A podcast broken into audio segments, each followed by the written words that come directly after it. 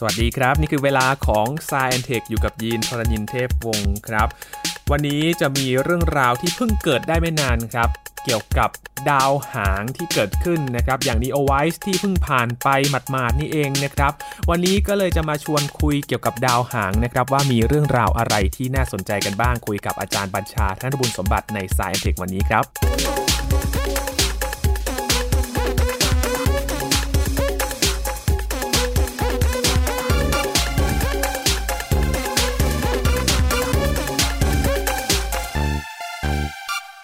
ช่วงวันที่สิบแปดถึงยี่สิบสามกรกฎาคมที่ผ่านมานะครับเป็นช่วงเวลาที่มีดาวหาง NEOWISE ผ่านโลกเราไปนะครับเราก็จะได้เห็นภาพที่มีความสวยงามเกิดขึ้นนะครับมีการบันทึกภาพดาวหางดวงนี้นะครับแต่ตอนนี้ก็บกมือบ๊ายบายกันแล้วเพราะว่าผ่านไปแล้วนะครับแต่ว่าวันนี้จะหยิบเรื่องดาวหางที่น่าสนใจนะครับนอกจาก NEOWISE แล้วก็จะมีดาวหางอื่นๆด้วยนะครับแล้วก็ดาวหางมันมีความพิเศษอย่างไรนะครับวันนี้คุยกับอาจารย์บัญชาธนบุญสมบัติครับสวัสดีครับอาจารย์ครับสวัสดีครับยีนครับสวัสดีครับท่านผู้ฟังครับเป็นที่น่าเสียดายนะครับช่วงนี้หน้าฝน ครับใช่ใช่ก็ต้องมีบางคนบางท่านเท่านั้นนะครับที่ไปเลือกสถานที่อาจจะดูจากแผนที่อากาศแล้วก็ดูจากการพยากรณ์อากาศนะครับก็ได้ภาพดาวหางที่สวยมานะครับบางท่านก็อยากไปถ่ายดาวหางก็ได้ได้เมฆมาแทน มีจริงมีจริงแต่ได้เมฆสวยนะครับได้เมฆแมมม่าอะไรอย่างเงี้ยแบบเพื่อนผมที่กระบี่คนนึงได้มาแบบนั้นนะครับยีนก็ขึ้นไปดาดฟ้าแล้วแบบเป็นไงครับไม่เห็นเลยครับในกรุงเทพนี่ลำบากนิดนึงใช่ไหมแต่ช่วงช่วงนี้ฝนฟ้าคะนองเยอะด้วยนะช่วงเวลาที่เขาบอกว่า NEOWISE ใกล้โลกที่สุดนะครับก็คือยี่สิบสาม ยี่สิบสามครับยี่สิบสามกรกฎาคมยินก็ไปดูโอ้แต่ว่าได้เห็นท้องฟ้าแทนครับอาจารย์สีแบบเหลืองๆส้มๆในช่วงเย็นนะครับโอ้สวยงามมากแต่เราเห็นภาพในอินเทอร์เน็ตหรือว่าในพวกโซเชียลมีเดียนี่ก็สวยๆกันเลยเนาะนะครับน่าเสียดายจริงๆนะครับแต่ว่าไม่เป็นไรเดี๋ยวน่าจะมีโอกาสได้ถ้ารอ NEOWISE นี่รออีกสัก หกพัน กว่าปีอาจจะอาจจะไม่รอ NEOWISE ดีกว่านะรอดวงอื่นดีกว่าครับเพราะว่าเอาเข้าจริงแล้วเนี่ยด้วยความก้าวหน้าเทคโนโลยีปัจจุบันเนี่ยนะครับคือถ้าเป็นสมัยก่อนเนี่ยนะครับนานๆแล้วเนี่ยก็ต้องใช้คนสังเกตเนาะให้คนสังเกตนักดาราศาสตร์ตัวจริงและมือสมัครได้ต่างๆปัจจุบันเนี่ยเขาก็เรียกว่าใช้กล้องโทรทัศน์ประสิทธิภาพสูงนะครับเรียกว่าสแกนทั่วท้องฟ้าเลยนะครับแล้วก็ดูว่าเออมันมีอะไรที่อาจจะเป็นดาวหางหรือเปล่าเพราะว่าดาวหางเนี่ยเคลื่อนที่ถูกไหมครับคือแน่นอนว่าทรงกลมท้องฟ้าเนี่ยนะครับถ้าเราดูพวกดาวฤกษ์ต่างๆกลุ่มดาวต่างๆแกล็กซี่ต่างๆเนี่ยนะครับมันจะไปพร้อมกับทรงกลมท้องฟ้านะครับทำนายได้นะครับพูดง่ายๆคือถ้าเกิดว่าณเวลาหนึ่งเนี่ยมันก็อยู่นิ่งขยับไปเนี่ยเท่าไหร่เนี่ยเขาคำนวณได้แต่ดาวหางเนี่ยเป็นสิ่งที่เคลื่อนที่อยู่ดังนั้นถ้าเกิดว่าจับภาพต่อเนื่องกันเป็นเวลาหลายวันหรือว่านานกว่านั้นเนี่ยนะครับก็สามารถที่จะเรียกว่ามีสิทธิ์ลุ้นดาวหางนะครับแล้วก็อย่างที่พอทราบกันว่าปัจจุบันเนี่ยพวกเครือข่ายพวกกล้องโทรทัศน์ดาราศาสตร์เนี่ยนะครับเขาทำงานร่วมกันทั่วโลกผ่านอินเทอร์เน็ตผ่านต่างๆทีนี้สิ่งที่เกิดขึ้นคือกลางวันของฝั่งหนึ่งก็คือกลางคืนอีกฝั่งหนึ่ง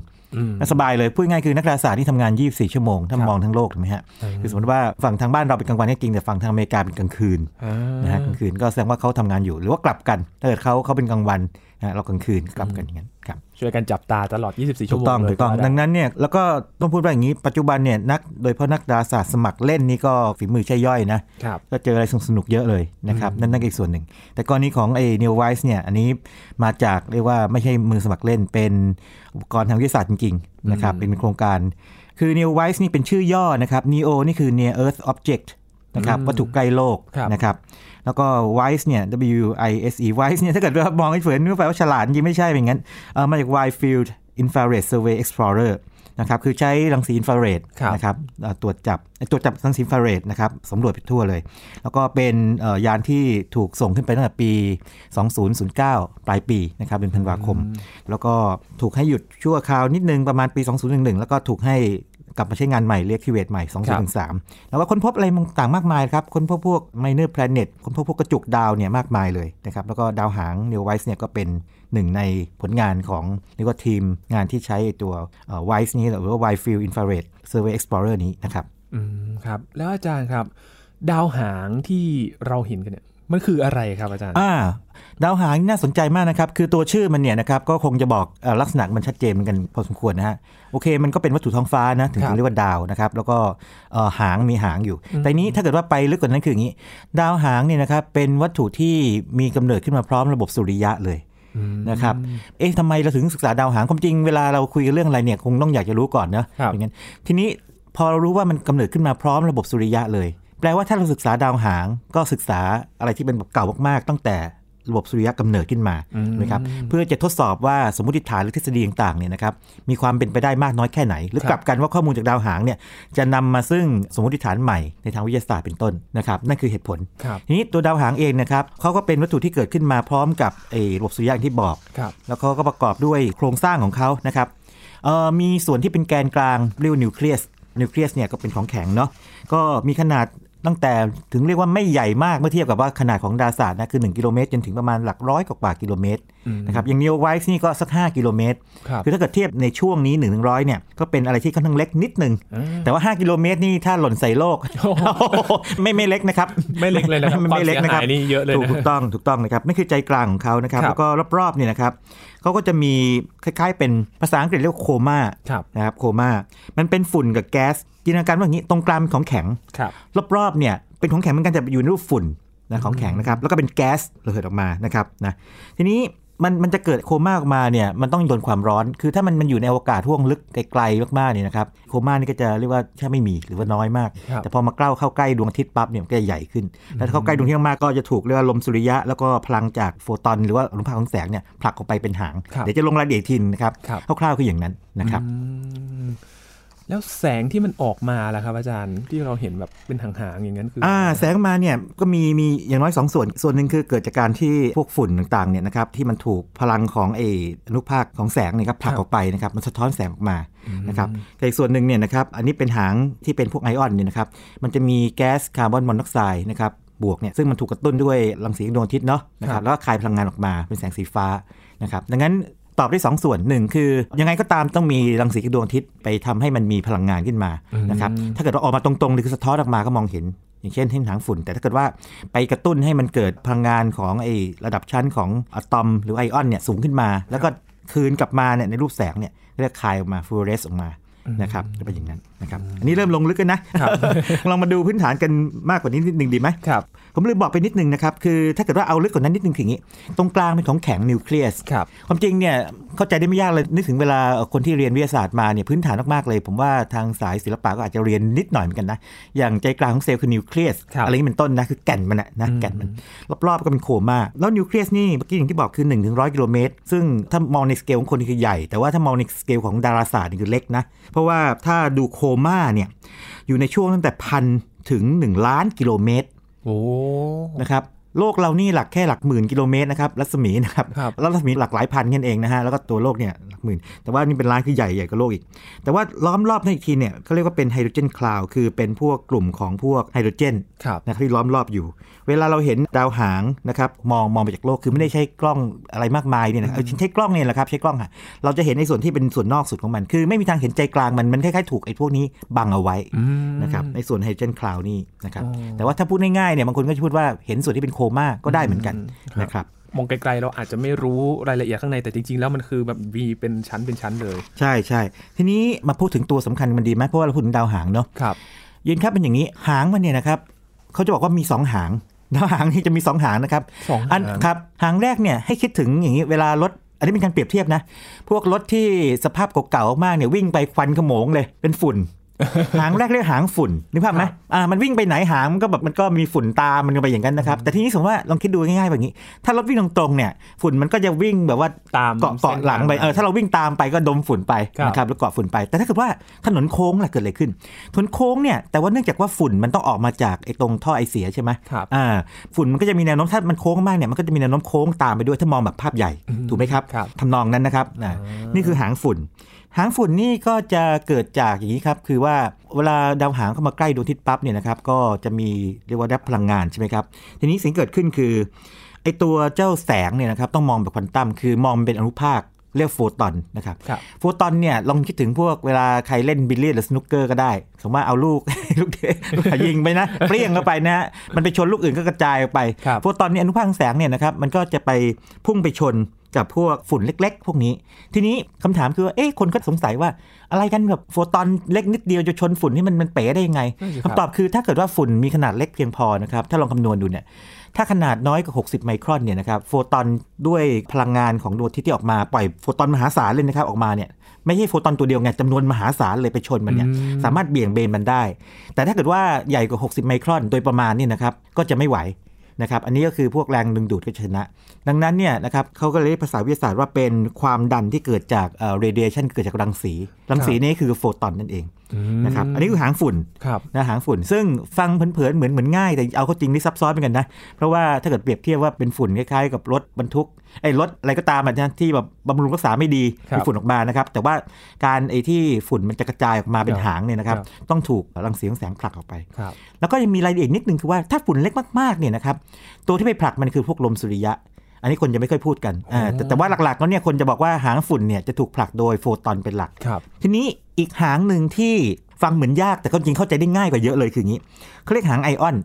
ไอออนคืออะไรไอออนคือโมเลกุลหรืออะตอมที่สูญเสียอิเล็กตรอนไปแล้วคือโมเลกุลหรืออะตอมก็ตามปกติเป็นกลางเนี่ยมันจะมีบวกเท่ากับลบนะครับทีนี้ถ้ามันเสียอิเล็กตรอนไปเนี่ยอิเล็กตรอนเป็นลบใช่ไหมมันเสียลบไปมันก็จะเหลือบวกนะครับอย่างเช่นเป็นไนโตรเจนสองนะครับโมเลกุลไนโตรเจนเนี่ยมีไนโตรเจนสองตัวมาเกาะกันอยู่เนี่ยถ้าเสียอิเล็กตรอนไปก็เป็น เอ็น สอง บวกหนึ่งบวกหรือถ้าเป็นแก๊สคาร์บอนไดออกไซด์เนี่ยก็เป็น ซี โอ สอง บวกคือเสียอิเล็กตรอนหนึ่งตัวหรืออาจจะเป็นแก๊สคาร์บอนมอนอกไซด์ตัวนี้เมื่อกี้ที่บอกว่าตัวนี้ที่ทำให้หางไอ้เจ้าหางไอออนเนี่ยเป็นสีฟ้าคือตัวนี้นะครับทีนี้พอเป็นประจุบวกสิ่งเกิดขึ้นคืออะไรสิ่งเกิดขึ้นคือว่าดวงอาทิตย์เนี่ยถ้ายังพอจำกันได้นะอันนี้เราเคยคุยกันมาปีก่อนเลยเนาะเวลาพูดถึงลมพายุสุริยะจำได้ไหมฮะหรือลมสุริยะลมสุริยะคืออะไรลมสุริยะคืออนุภาคมีประจุจากดวงอาทิตย์อ่าที่ออกมาคิดแบบง่ายสุดคืองี้ถ้าประจุมันมาปั๊บถ้าประจุเหมือนกันบวกกับบวกมามันก็ผลักกันออกไปหรือถ้ากันลบออกมามันก็ดูดกันมันก็แน่นอนต้องมีผลแน่ๆอยู่แล้วแต่ถ้ามองในแง่ฟิสิกส์แท้ๆเนี่ยเขาจะพูดว่าอย่างนี้บอกว่าไอ้ลมสุริยะเนี่ยมันจะไปทำให้เกิดเป็นสนามแม่เหล็กแล้วมันจะมีแนวทางสนามแม่เหล็กเรียกว่าแมกเนโตเทลคือหางหางแม่เหล็กเอาเรียกว่าหางแม่เหล็กแล้วกันคือแบบว่าสร้างทางหางแม่เหล็กขึ้นมาแล้วพวกไออนุภาคมีประจุบวกพวกเนี้ยพวกไอออนต่างๆพวกเนี้ยของดาวหางเนี่ยนะครับมันก็จะวิ่งไปตามหางนี้นะครับดังนั้นดังนั้นตัวหางไอออนนี่นะครับบางครั้งก็เรียกว่าหางแก๊สหรือหางพลาสมาเนี่ยจะมีทิศทางที่ชี้ออกจากดวงอาทิตย์เสมอเพราะว่าดวงอาทิตย์เนี่ยสมมุติว่าเราเป็นทรงกลมใช่ไหมมันปล่อยพวกลมสุริยะออกไปเรียกลมสุริยะนะสุราวินออกไปเนี่ยนะครับออกไปตรงๆดังนั้นหางแบบหางไอออนเนี่ยจะชี้ออกจากดวงอาทิตย์เสมอในขณะที่หางฝุ่นไม่จำเป็นหางฝุ่นเมื่อกี้ที่บอกว่าคิดถึงรถสิบล้อที่มันเก่าๆอ่าตามที่มันจะเอียงๆนิดนึงเพราะว่ามันก็จะทิ้งเวลานิดนึงใช่ไหมคือจะไม่ชี้ออกจากดวงอาทิตย์ตรงๆแต่ว่าออกจากดวงอาทิตย์โดยประมาณแล้วก็เฉยๆไปหน่อยนะครับดังนั้นสมมุติว่าถ้าเกิดว่าไอ้สองหางนี้มันเกิดในทิศทางเดียวกันมันก็ดูเหมือนมีหางเดียวคล้ายๆว่ามีหางเดียวแต่โอกาสเกิดก็ยากนิดหนึ่งแต่ว่าบางครั้งหรือว่าบ่อยครั้งเนี่ยที่มันอยู่ในตำแหน่งส่วนใหญ่นั้นนะครับหางสองหางจะแยกจากกันชัดเจนนะครับอืมคือแสดงว่าทั้งสองหางเนี่ยบางทีมันไม่ได้สัมพันธ์กันในทิศทางอ่าแต่อย่างชัดเจนคืออย่างนี้สองหางเนี่ยสัมพันธ์กันในแง่ที่ว่าสองหางเนี่ยจะต้องชี้ในทิศทางที่พุ่งออกจากดวงอาทิตย์เสมอจะไม่มีพุ่งเข้าหาดวงอาทิตย์นะครับทีนี้จะเกิดอะไรขึ้นคืออย่างนี้อย่างที่เรนซ์ทราบตั้งแต่ต้นคือว่าดาวหางเนี่ยนะครับหากว่าม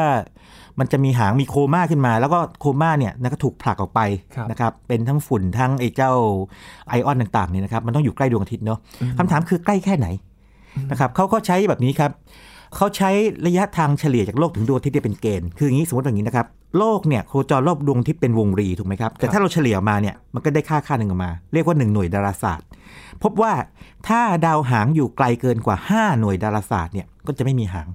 งถูกไหมเออคือมันไกลเกินไปไกลเกินกว่าที่ลมสุริยะจะไปผลักผลักมันออกไปนะครับออกไปดังนั้นถ้าเกิดว่ามีคนบอกว่าคนพบดาวหางแล้วเขาถ่ายภาพมาให้เราดูดาวหางที่ไหนไม่เห็นมีหางเลย เป็นเป็นแค่แค่จุดฟ้าๆจุดหนึ่งมันมันคือดาวหางเพราะว่าโดยทางฟิสิกส์หรือทางทางดาราศาสตร์มันคือดาวหางไงเพียงแต่ว่าหางยังไม่โผล่เพราะว่ามันยังอยู่ไกลเกินไปนะฮะยิ่งใกล้ทีนี้ที่เขาชวนกันบอกว่าเนี่ยดาวหางมันเข้าใกล้ดวงอาทิตย์หรือใกล้โลกมากก็เนี่ยนะครับไปดูกันเถอะมันมีสองแง่มุมมุมนึงคือถ้ามันใกล้ดวงอาทิตย์มากๆเนี่ยหางก็จะยาวถูกไหมเพราะยิ่งใกล้มากก็แสดงว่ารับเอาพลังของลมสุริยะหรือว่าความร้อนดวงอาทิตย์เยอะหรือถ้าใกล้โลก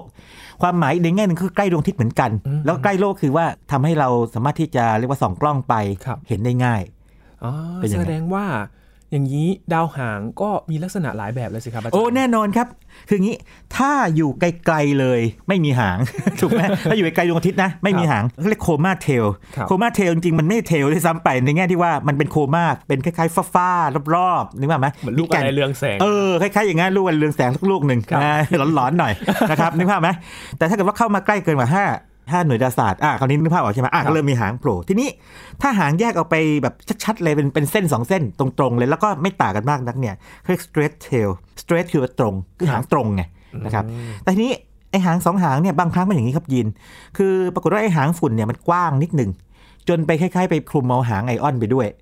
อย่างนี้เขาก็จะเรียกว่าเป็น fan shape tail คือเป็นรูปรูปพัดอ๋ออ่านึกว่ามาแผ่ไปนิดนึงแผ่นึงทีนี้ถ้าถ้ามันแผ่มา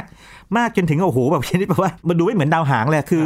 อเขาว่าดาวหางเนี่ยภาพในใจเราคือมันมีหัวฟ้าๆแล้วก็มีหางแล้วก็ค่อยจางออกไปเอออย่างน้อยอ่ะถ้าอุดมคติมีสองหางใช่มั้ยหางไอออนกับหางฝุ่นใช่มั้ยอย่างนี้เป็นต้นแต่ถ้าเกิดว่ามันกว้างระดับนึงอ่ะก็จะเป็นเรียกว่าดาวหางพอสมควรนะฮะแต่ถ้ามันกว้างมากจนกระทั่งแบบมันดูฟุ้งๆฟุ้งๆแบบนี้เนี่ยเขาก็จะเรียกว่า broad tail คือมีหางแต่หางกว้างเลยยิ่งกว่าพัดอีกแล้วเราลองคิดถึงเอ่ออาจจะไม่ถึงกับพัดลองคิดถึงนกยูงลำแพนสักครึ่งนึงอ๋อนึกภาพไหมคือถ้านกยูงลำแพนหนึ่งร้อยแปดสิบเนี่ยมันก็จะกว้างมากขึ้นไปหน่อยแต่ว่าลำแพนสักครึ่งนึงเนี่ยก็กว้างมากนะหรือเกินครึ่งสักหน่อยนึงนึกภาพไหมโอ้อ่านี่ก็ broad tail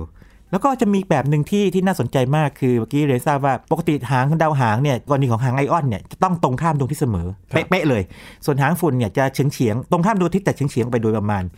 ทีนี้บางครั้งเนี่ยถ้ามองจากโลกเนี่ยปรากฏว่าอย่างนี้ยินเฮ้ยมันมีหางหางนึงเนี่ยมันตรงข้ามไอ้สองหางนี้เป็นหางที่สามคนก็เลยงงไงว่าเป็นยังไงยินครับมันเกิดขึ้นได้ยังไงรู้ไหมมันเกิดแบบนี้ครับคือหางฝุ่นเนี่ยบางครั้งมันอย่างนี้ไงเนื่องจากว่ามันโค้งได้ใช่ไหมอย่างที่บอกว่าสมมติว่ามันวิ่งตามเนี่ยมันโค้งได้เนี่ยบางทีมันยาวแล้วมันโค้งแล้วมันมันไปอีกฝั่งหนึ่งไงทำให้เวลามองจากโลกเนี่ยจึงดูเสมือนว่ามันอยู่อีกฝั่งมีสามหางเขาเรียกแอนไทเทลนะครับอันนี้ถ้าเกิดว่าพอดีเราเป็นรายการพอดแคสต์เนอะจะดูภาพยากนิดนึงแต่ว่าค้นคำนี้นะครับ anti ที่เราชอบเรียกว่า anti นะครับ a n t i นะครับ anti แล้วก็ tail ที่แปลว่าหาง t a i l ค้นคำว่า anti tail แล้วก็เว้นวรรคแล้ว comment เข้าไปก็จะเห็นแผนภาพนะครับเห็นเห็นภาพของดาวหางที่มี anti tail ขึ้นมานะครับดังนั้นในแง่นี้ดาวหางก็น่าสนใจในแง่ทางวิทยาศาสตร์และศิลปะถูกไหมดาวหางแบบไม่มีหางนะครับหางแบบชัดๆสองเส้นหางแบบเป็นพัดใช่ไหมหางแบบบรอดกว้างเลยอะไรอย่างเงี้ยนะฮะนะครับแล้วก็แบบ anti tail ด้วยนะครับโอ้หลายแบบเลยนะครับใช่ใช่เพราะจริงๆแล้วที่เราคุยกันในบางทีในโซเชียลมีเดียเนี่ยเราก็เห็นว่าสวยสวยสวยแค่เองแต่ว่าถ้าเกิดว่าเราไปได้ลึกกว่านี้อ๋อนี่หางแบบนี้นะอะไรเงี้ยเราเราถามนักดาราศาสตร์เพื่อคอนเฟิร์มเพื่อยืนยันจะสนุกกว่านะครับนักดาราศาสตร์น่าจะยินดีที่จะช่วยตอบเรื่องพวกนี้ว่าอ่าเนี่ยเนี่ยหางแบบนี้ไงเป็นแบบไหนที่จัดมานะครับครับและกว่าที่จะผ่านมาให้เราเห็นเนี่ยครับมันมาจากไหนดาวหางมาจากไหนโอ้น่าสนใจมากอย่างที่เราได้ทราบคือดาวหางเนี่ยมีกำเนิดพร้อมระบบสุริยะครับทีนี้ต้องพูดแบบนี้เลยตอนเราเรียนตอนเด็กๆเนี่ยระบบสุริยะเรานี่ครับแคบมากนะยินระบบสุริยะของเราเนี่ยก็จะมีแค่ดวงอาทิตย์เป็นประธานแล้วก็ถ้าเป็นเมื่อก่อนเลยนะครับตอนเด็กๆเลยแต่เด็กสมัยนี้จะเปลี่ยนนิดนึงละคือเราก็มีดาวเคราะห์เก้าดวงใช่ไหมไล่ไปเลยตั้งดาวพุธยันพลูโตแล้วต่อหลังพลูโตก็ถูกเขี่ยทิ้งให้เป็นดาวเคราะห์แค่อะไรอย่างนี้ว่าไปใช่ไหมเราเราจะเรียนกันประมาณแค่นี้ใช่ไหมแล้วก็มีแถบดาวเคราะห์น้อยอ่าจะมีตรงนี้บ้างนิดหน่อยนะฮะแต่ว่าเอาเข้าจริงแล้วถ้าลึกไปอีกหนึ่งขั้นนิดนึงนิดเดียวนะครับมันจะมีอย่างนี้ครับมีคำใหม่โผล่ขึ้นมาสองคำเขาเรียกว่าเป็นแถบไคเปอร์อ่ะคำที่หนึ่งคำที่สองคือเรียกว่า make odd อ่ะใช้ฝั่งงงๆแล้วนะเอางี้ก่อนเอาแถบไคเปอร์กันถ้ายังจำกันได้ว่าดวงอาทิตย์เป็นประธานแล้วก็มีพวกดาวเคราะห์ต่างๆเนี่ยวนรอบจนไปถึงตัวสุดท้ายที่เป็นดาวเคราะห์ปัจจุบันคือเนปจูนใช่ไหมอ่าแล้วก็เป็นพลูโตไปนะครับสิ่งที่เกิดขึ้นคือหลังไอ้เจ้าเนปจูนไปเนี่ยนะครับประมาณสักสามสิบหน่วยดาราศาสตร์นี่นะครับจนถึงห้าสิบหน่วยดาราศาสตร์เนี่ยมันจะเป็นพวกเศษเล็กเศษน้อยที่เป็นเศษหลงเหลือจากระบบสุริยะตอนก่อกำเนิดขึ้นมาอันนี้เรียกว่าเป็นแถบไคเปอร์รูปร่างมันลองคิดถ้ามองสามมิตินะครับคล้ายๆโดนัทอาจจะเป็นโดนัทเนาะนึกภาพออกนะอ่าเป็นโดนัทวงใหญ่พอสมควรแต่ว่ามันใหญ่แค่ไหนมันก็ใหญ่ประมาณตั้งแต่ประมาณเนปจูนขึ้นไปแล้วก็ครอบคลุมไปพลูโตนี่ก็นับเป็นส่วนหนึ่งแถบไคเปอร์ด้วยนะอ่ามองในแง่นี้นะครับแต่ไปแค่ประมาณสักห้าสิบหน่วยดาราศาสตร์ สามสิบถึงห้าสิบนะครับดาวหางพวกที่มาจากแถบบริเวณนี้จะเป็นดาวหางเรียกว่าดาวหางคาบสั้นคาบสั้นแปลว่าอย่างนี้คาบเนี่ยคือวงครบหนึ่งรอบจะไม่เกินสองร้อยปีอย่างคิดออกไหมดาวหางฮัลเล่นะครับอ่าเนี่ยอันนี้พวกคาบสั้นแต่ทีนี้มันจะมีเมื่อกี้ที่ผมบอกไปอีกนิดนึงคือเรียกเมกออสโอ้โหอันนี้อลังการเลยแต่ก่อนอื่นต้องบอกงี้นะครับเมกออสเนี่ย เป็นเชิงทฤษฎีเท่านั้นเมกออสเนี่ยเป็นกลุ่มพวกเศษตั้งแต่ระบบสุริยะเกิดก่อเกิดใหม่เนี่ยเล็กๆเลยเออเล็กๆเนี่ยใหญ่มากนะครับ ห้าพัน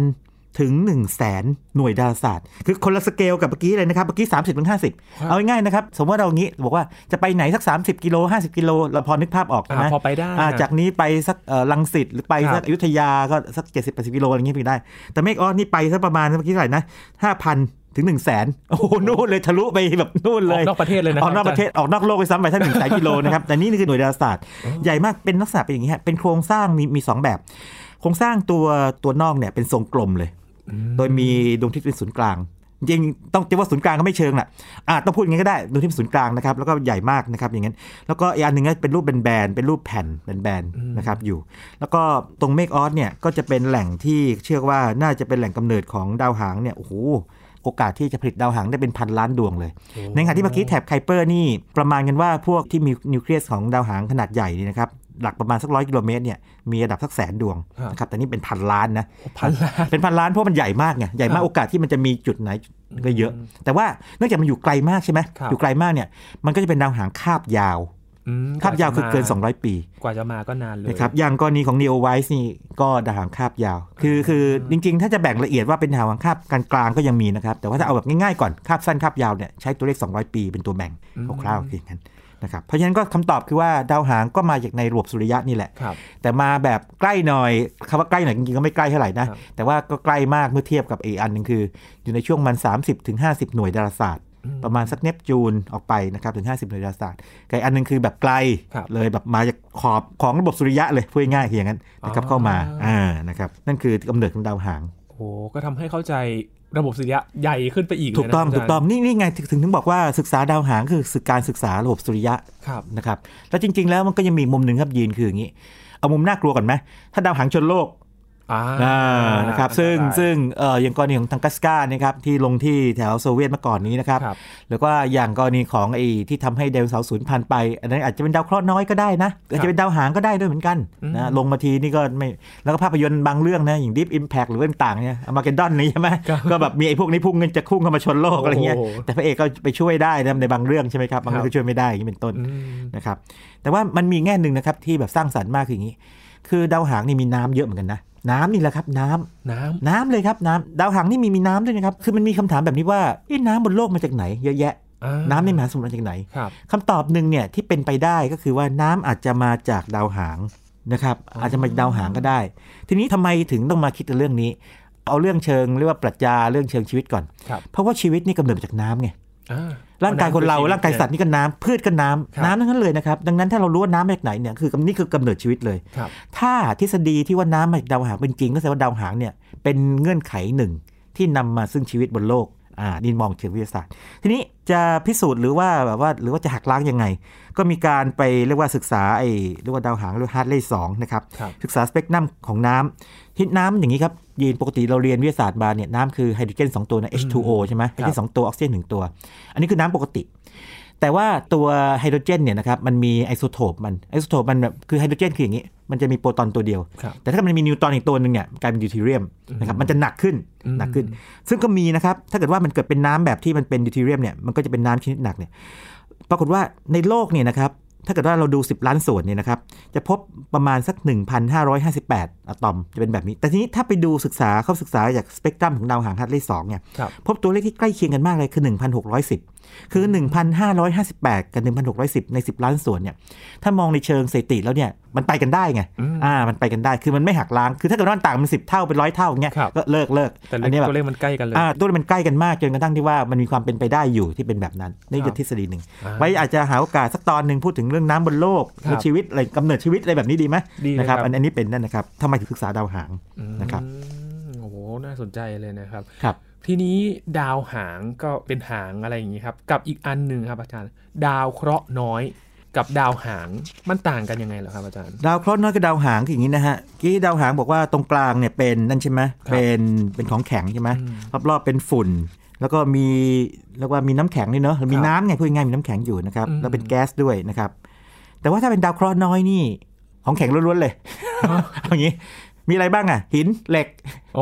โลหะอื่นนะครับ พูดง่ายคืออย่างนี้นะครับแล้วก็จุดกำเนิดก็ต่างกันที่ดาวหางทราบแล้วว่ามาจากแถบไคเปอร์เนาะนะครับแบบใกล้หน่อยแล้วก็แบบเมกออสนะครับซึ่งไกลหน่อยแต่เมกออสนี่เป็นเชิงทฤษฎีอยู่นะครับนะแต่ว่าถ้าเป็นดาวเคราะห์น้อยเนี่ยนะครับก็จะมาจากแถบดาวเคราะห์น้อยซึ่งอยู่ระหว่างดาวอังคารกับดาวพฤหัสบดีอ๋อใกล้ๆซึ่งใกล้กว่าจะเรียกมันใกล้ๆนี่เองแต่ว่าอีลอนมัสก์จะไปดาวอังคารไงก็จะไปใกล้ๆนี่เองนะครับแล้วก็เนื่องจากว่าอย่างนี้ถ้าเป็นดาวหางเนี่ยนะครับ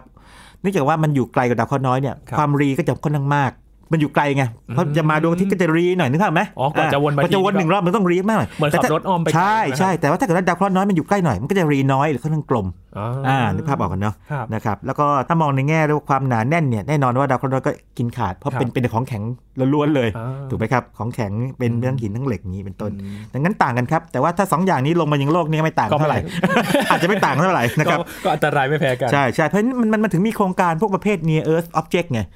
ยีนจุดประสงค์หนึ่งของไอโครงการ Near Earth Object เนี่ยคือถ้ามองแบบวิชาการแบบธรรมดาคือว่าโอเคก็ศึกษาดาราศาสตร์เชิงดาราศาสตร์ว่ามีวัตถุอะไรที่มันอยู่เข้ามาใกล้โลกบ้างศึกษามันแต่จริงๆแล้วเนี่ยมันซ่อนเรื่องหนึ่งที่นักดาราศาสตร์นี่ก็จริงๆก็พูดตรงๆนะแต่คนทั่วไปอาจจะไม่ค่อยรู้อย่างนี้ถ้ามัน Near Earth มันก็จะชนโลกได้ในบางอันบางชิ้นถูกไหมเออก็เป็นการจับตาว่าจะมีชิ้นไหนแถววัตถุชิ้นไหนเนี่ยที่คุกคามหรือเปล่าเอออย่างบางทีเราได้ยินข่าวระยะเลยเฮ้ยมีชิ้นนี้วิ่งเข้ามาเฉียดโลกแล้วนะแต่เฉียดโลกที่บางทีโอ้โหหลักในทางดาราศาสตร์นี่ไกลพอสมควรเหมือนกันเออครับแต่ว่าก็สร้างความแตกตื่นไม่น้อยเลยนะถูกต้องครับใช่ใช่โอ้โหแต่ว่าทำให้เห็นภาพต่างนะครับอย่างดาวหางกับดาวเคราะห์น้อยเนี่ยทำไมดาวเคราะห์น้อยถึงไม่มีแสงไม่มีแสงเพราะไม่มีพวกฝุ่นพวกแก๊สที่เป็นโครมารอบๆมันไงเป็นรอบๆมันที่จะให้ให้ไอพลังงานจากดวงอาทิตย์เนี่ยไปทำให้มันระเหิดออกมานะครับแล้วก็ผลักมันออกไปให้เป็นหางนะครับแต่ว่าก็เป็นผู้ที่จับตาทั้งสองอย่างเลยนะครับอันตรายสำหรับโลกทั้งใช่ใช่คู่เลยทีนี้แน่นอนว่าเดี๋ยวเราพูดถึงการศึกษาดีไหมการศึกษาไอดาวหางนี่แน่นอนว่าถ้าจะทำให้เป็นระบบนี่ก็ต้องถ่ายภาพทุกวันนะครับเพื่อดูการเคลื่อนที่ของเขาแล้วก็หาว่าเขาเคลื่อนที่ด้วยความเร็วเชิงมุมเท่าไหร่จากนั้นก็คำนวณความเร็วหาระยะห่างของไอ้ดาวหางดวงนั้นจากดวงอาทิตย์แล้วก็ไปคำนวณคราวนี้คำนวณเส้นทางโคจรการคำนวณเส้นทางโคจรเนี่ยกับบวกความเร็วเนี่ยมันก็จะบอกเรื่องคาบคาบการโคจรว่าหนึ่งรอบเนี่ยใช้เวลาเท่าไหร่ใช้กฎของเคปเลอร์นะครับกฎของนิวตันต่างๆเข้ามาช่วยแล้วก็หาระยะที่ดาวหางเข้าใกล้ดวงอาทิตย์มากที่สุดเป็นต้นแต่ว่าเวลาเราเราเราฟังข่าวเนี่ยเขาจะพูดส่วนใหญ่พูดแค่คาบเป็นเป็นหลักเช่นไอ้เนี่ย NEOWISE นะถ้าไม่เห็นข่าวนี้ก็รอไป หกพัน ปีอะไรอย่างนี้เป็นต้นนะแต่จุดน่าสนใจมันอยู่นี้ครับยีนน่าสนใจมากถ้าค้นให้ลึกไปอีกนิดเดียวนะครับพบว่าอย่างนี้ตัวเลข หกพันเจ็ดร้อย ปีหรือ หกพันแปดร้อย ปีที่พูดกันเนี่ยบางทีบอกหกพันเจ็ดร้อยหกสิบเจ็ดบางคนก็บอกสเปะเชียวนะเป็นตัวเลขที่ว่าถ้ามันออกจากโลกไปแล้วเนี่ยมันจะกลับมาอีกภายในอีก หกพันเจ็ดร้อย ปีโดยประมาณนะครับแต่ตอนขาเข้ามานี่นะครับตอนที่ยังไม่เข้าสู่ระบบสุริยะที่บอกว่าถูกดวงอาทิตย์ดูดใกล้ๆมากๆนี่นะครับหรือเข้ามาแล้วเนี่ยแต่ว่ายังไม่ใกล้ดวงอาทิตย์มากเนี่ยตอนนั้นถ้าคำนวณจริงเนี่ยเส้นทางของมันเนี่ยบอกว่าคาบของมันเนี่ย สี่พันสี่ร้อย ปี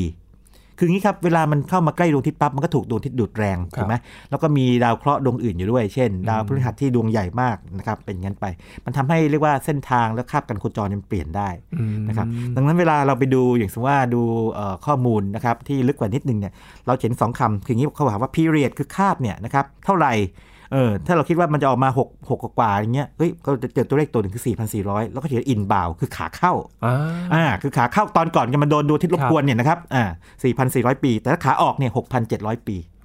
นะครับนั่นคือรายละเอียดอีกนิดหนึ่งนะครับเวลา landing แล้วก็ take off นะครับ ทำนองนั้น ทำนองนั้นนะครับก็น่าสนใจในแง่นี้นะครับแล้วก็ถ้าเป็นพวกโครงการที่แบบทำเป็นระบบมากๆเลยเขาก็จะส่งพวกไอ้ดาวเทียมต่างๆนะครับขึ้นศึกษาดาวหางนะครับอย่างโครงการ Stardust นะครับของ NASA เนี่ยก็ไปเก็บฝุ่นในอวกาศไม่พอนะครับยังไปเก็บพวกฝุ่นจากดาวหางมาอีกหรืออย่างโครงการ Deep Impact เนี่ยนะครับที่ไปศึกษาดาวหาง Temple หนึ่งนะครับก็เรียกว่างี้มีแม่กับลูกไปคู่กันเนาะส่งลูกไปตาย ส่งลูกพุ่งเข้าชนไงแล้วแม่คอยเก็บจับภาพขึ้นมานะครับแล้วก็ศึกษาว่ามีธาตุอะไรบ้างนี่เป็นต้นนะครับก็ทำแบบนั้นแล้วก็ประเทศอื่นอย่างญี่ปุ่นเลยพวกนี้ก็ทำนะครับรัสเซียนี่ก็ทำนะครับงั้นเราจะเห็นข่าวพวกนี้อยู่เป็นระยะว่าการศึกษาเนี่ยมันก็จะลึกขึ้นเรื่อยๆนะครับนอกจากดาวเคราะห์ที่เราพยายามจะหาศึกษาลงไปพื้นที่แล้วนะครับอย่างดาวอังคารที่กรมการสำรวจนี่ปีนี้มีมากมายเลยวัตถุอวกาศที่อยู่รอบนอกก็สำคัญไม่แพ้กันแน่นอนที่เราต้องศึกษากันเพื่อความเข้าใจตัวภาพรวมนะครับรายละเอียดต่างๆแล้วจริงๆแล้วมนุษย์นี่มันก็จะมีบางอย่างที่อยากจะตอบไงคือว่าระบบสุริยะมาจากไหนชีวิตมาจากไหนเมื่อกี้ที่บอกว่าศึกษาดาวหางก็คือศึกษาน้ำหรือเปล่า ชีวิตมาจากไหนคือคำตอบจะโยงกันหมดลึกๆแล้วเป็นแบบนั้นนะครับยินจริงๆแล้วเนี่ยมนุษย์ต้องการตอบแบบนั้นเพราะว่าถึงสุดแล้วก็จะมีคนถามว่าเอ๊ะทำอย่างนี้ไปแล้วมันมันมีประโยชน์ยังไงต่อต่อชาวบ้านในปากท้องหรือเปล่าถ้านอกจากความสวยงามนะคำตอบคือมันตอบคำถามที่ลึกๆมากของมนุษย์ไงว่าเรามาจากไหนมันเป็นต้นนะครับมีภาพภาพหนึ่งอยากแนะนำนะคือตอนนี้ถ้าใครไปค้นคำว่า NEOWISE ในอินเทอร์เน็ตนี่นะครับหรือในโซเชียลมีเดียเนี่ยครับก็จะเจอเยอะเยอะเลยนะครับจากหลายที่ทั่วโลกเลยนะครับแต่ว่าจะมีภาพภาพหนึ่งที่ผมคิดว่าเป็นภาพที่โดดเด่นมากที่สุดภาพหนึ่งแล้วเชื่อว่านักดาราศาสตร์คงเห็นตรงกันคืออย่างนี้ครับภาพนี้นะครับถ่ายโดยจริงๆเป็นเกษตรกรนะแต่เป็นเกษตรกรที่สนใจดาราศาสตร์นะครับเออของแคนาดานะคุณ Donald Lach นะครับเขาถ่ายภาพเก่งด้วยแหละเขาถ่ายภาพดาวหางก็จริงแต่ว่าเขาถ่ายที่แคนาดาไงที่ที่รัฐแมนิโตบานะครับเขาได้แสงออโรรามาด้วยสีเขียวทีนี้นอกจากแสงออโรราเนี่ยในภาพเดียวกันเนี่ยเขายังได้เรียกว่าเป็นผีพุ่งใต้หรือดาวตกมาด้วยซึ่งอาจจะไม่แปลกอะไรก็บางทีก็เห็นกันประจำแต่เขาได้อีกอย่างหนึ่งมาครับเขาเรียกว่าเป็นปรากฏการณ์ทางแสงแบบหนึ่งเรียกสตีฟเป็นชื่อย่อนะฮะไม่ใช่สตีฟจ็อบส์นะครับ Strong Thermal Emission Velocity Enhancement เป็นปรากฏการณ์ทางแสงที่เรียกว่าใหม่พอสมควรเมื่อเทียบกับอย่างอื่น แล้วก็ยังศึกษากันอยู่เลยคร่าวๆคือมันเป็นแถบพลาสมาอุณหภูมิสูงนะกว้างยี่สิบห้ากิโลเมตรนะครับสูงประมาณสักสี่ร้อยห้าสิบกิโลเมตรนะครับแล้วเคลื่อนที่เร็วมากนะครับยินถ้าพูดเป็นวินาทีคือหกกิโลเมตรต่อวินาทีแต่พูดอย่างนี้ปั๊บเนี่ยอาจจะรู้สึกว่าเร็วพอสมควรเนอะแต่ถ้าพูดเป็นชั่วโมงนี่จะเข้าใจทันที สองหมื่นหนึ่งพันหกร้อยกิโลเมตรต่อชั่วโมงโอ้เร็วมากเร็วมากสิครับคือเมื่อกี้พูดวินาทีเนี่ยเราอาจจะแบบก็รู้ว่าเร็วแต่พอพูดงี้เราจะรู้ว่าเร็วทันทีเพราะว่าเราจะคุ้นเคยกับกิโลเมตรต่อชั่วโมงมากกว่าไงว่าเราสมมติเราซิ่งบนทางด่วนเนี่ยสมมติร้อยกิโลเมตรต่อชั่วโมงถ้าเกินกว่านั้นรถตำรวจจะจับได้ แต่ว่าถ้า สองหมื่น กว่ากิโลเมตรต่อชั่วโมงเนี่ยนี่มันระดับพวกจรวดแล้ว